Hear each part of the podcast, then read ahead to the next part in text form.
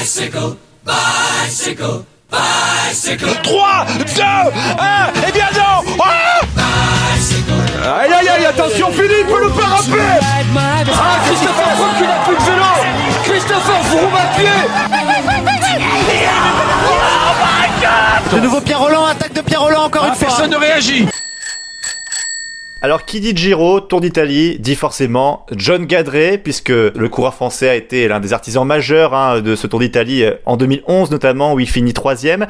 Et ben, il va nous parler du parcours, euh, John. Est-ce que tu es là? Oui, oui, bien sûr. Bonjour à toutes et à tous. Euh, bah, ça fait ça fait plaisir de, vous rejoindre.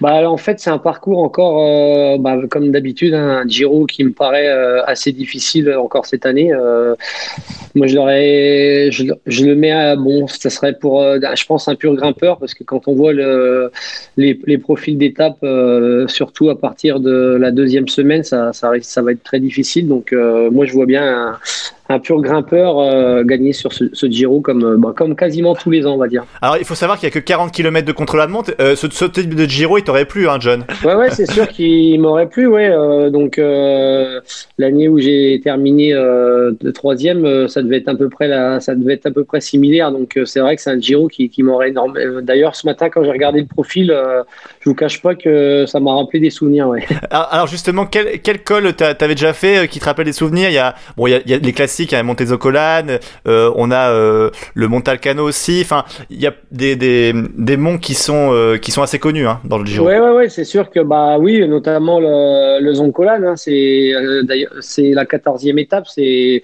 un col que j'aimais monter bah, par rapport à c'est un monument. Donc tous les coureurs, je pense que même euh, les sprinteurs, même s'ils ils ont plus de mal que, les, grimpeurs, je pense que quand on dit qu'on a monté le Mont Zoncolan dans, dans sa carrière, ça parle. Donc euh, c'est comme si en France on disait qu'on avait monté l'Alpe d'Huez. Donc euh, après il y a, quand même des belles, étapes de montagne. Il y, a, plein de cols qui sont moins connus et qui sont d'autant plus difficiles aussi.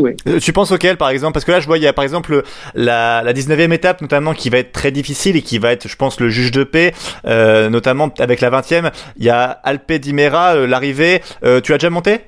Ça, peut-être que je l'ai monté, mais ça me, ça me dit rien. Mais c'est vrai que quand on voit la, la 19e étape et même la 20e étape, ben c'est ça qui est bien dans ce Giro parce qu'en fait euh, jusqu'à jusqu'au dernier jour en fait on peut on peut perdre le Giro euh, ou on peut le gagner donc c'est ça que j'aime dans cette sur cette course quoi. Bah, c'est-à-dire que moi je viserais plus la 20e étape euh, la veille du chrono final à Milan que la 19e parce que finalement ce qui, ce qui fait la caractéristique du Giro, c'est euh, ces passages à 2000 mètres ou plus.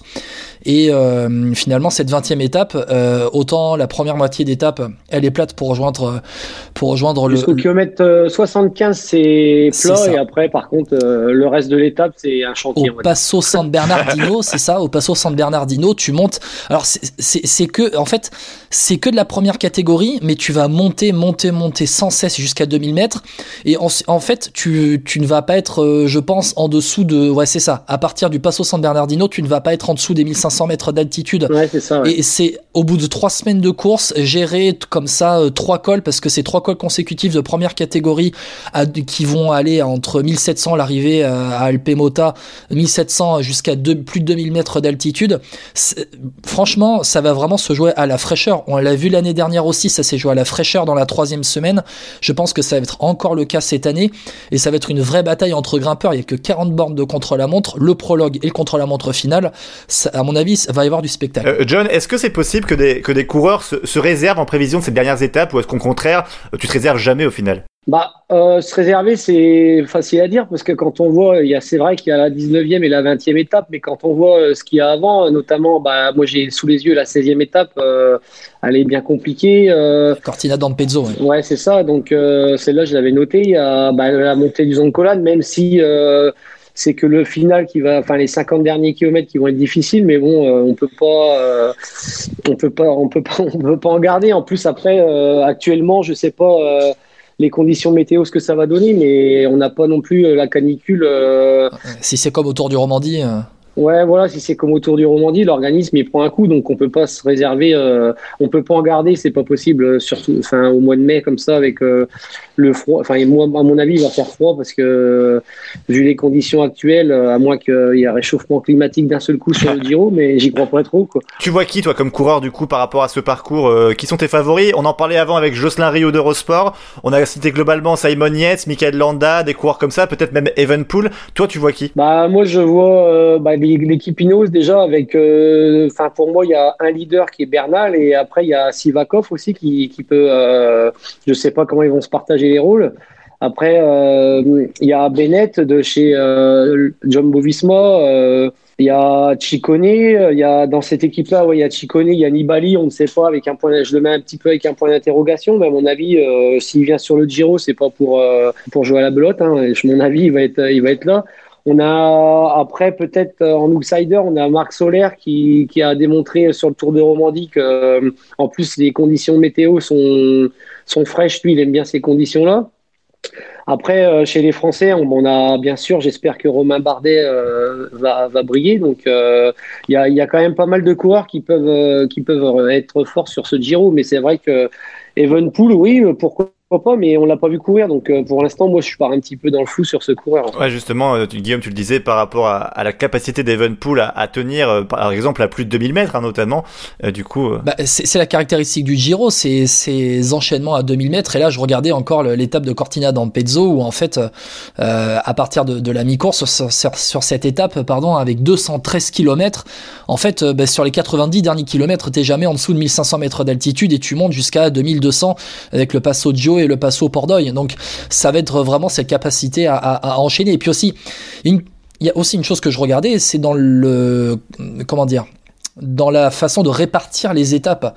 Où finalement, avant le premier jour de repos, tu auras 10 étapes. Ça, ça, va enchaîner, il y aura 10 étapes euh, dans la première semaine finalement, avant le premier jour de repos, ensuite la deuxième semaine, et puis la troisième semaine, le jour de repos sera le mardi avant d'enchaîner, mercredi, jeudi, vendredi, samedi, dimanche il va falloir gérer ça aussi parce que hum, le Giro cette année est pas simple, est vraiment pas simple. Il y aura peu d'occasions pour les sprinteurs, je pense, et ça va être euh, une course très offensive. Donc, je, ne sais pas qui aura le maillot rose à, la dixième étape, après la dixième étape au premier jour de repos, mais ensuite il va falloir gérer la course. Et, pour moi, il n'y a que la Ineos qui a l'équipe pour gérer une course. Bah, euh, il va falloir la gérer, mais c'est vrai qu'il faut pas je pense que après il y a la quatrième étape qui me semble intéressante. Pourquoi pas une étape, une échappée, euh, une échappée qui va au bout et justement euh, il s'enlève ce poids à toutes les équipes de gros leaders et laisse le maillot à, une équipe euh, qui vient juste pour faire les étapes et le classement général il s'en fiche un peu. Donc parce que la, la, quatrième étape est assez difficile. Donc moi je vois bien une échappée aller au bout. parce que quand on regarde, la, la sixième étape, c'est déjà une étape de montagne. Donc en, fait, si on veut garder le maillot de la sixième jusqu'à la vingtième, il reste du chemin à parcourir. Donc euh, donc c'est vrai que ça va être euh, difficile. Après, c'est une stratégie d'équipe, mais bon, enfin moi j'aurais une équipe personnellement. Euh, une, une, grosse équipe, je laisserai partir une échappée à la quatrième étape et je laisserai filer le, je laisserai le maillot et gérer la course à quelqu'un d'autre. Bah merci beaucoup John d'avoir été avec nous. Merci John. Bah oui, merci à vous. Je donne juste un favori pour le prologue. ah vas-y. Le prologue, bah je veux, j'ai je mettrais Rémi Cavagna. Ah, ah, quand même. Ça serait bien, un Français qui commence le Giro avec maillot rose, ça serait super. Quoi. Ça, donc, ça serait euh, parfait. Ça serait parfait, ouais. Et puis c'est rare, hein, un Français bon contre la montre quand même. Faut, faut, faut, en profiter, on en a pas eu souvent quand même. Ouais, c'est clair, tout à fait. Bon, bah merci beaucoup, John Gadré, d'avoir été avec nous. On rappelle, t'as été troisième du Giro en 2011, une victoire d'étape magnifique. T'as besoin de le rappeler, vraiment Ah bah non, mais qui nous restera quand même. Moi, je suis obligé de lui rappeler à John parce que j'ai vibré et j'ai regardé le Giro que pour lui. Donc quand même, il faut le dire, tu vois. Allez, John Gadré qui va reprendre Moreno maintenant. C'est bien fait, c'est bien joué. Il dépose Moreno. Il faut tenir maintenant. Tenir car le peloton est en train de revenir sur John Gadré. John Gadré qui insiste. John Gadré qui fait mal aux jambes. John Gadré qui est maintenant à moins de 150 mètres de la ligne. 125 mètres, ça risque d'être un petit peu dur. Ça coince aussi derrière. Attention, il y a Joaquin Rodriguez et Cataldo qui font leur effort également. Mais ce sera trop tard. John Gadré va s'imposer et offrir au peloton français sa première victoire dans ce Giro.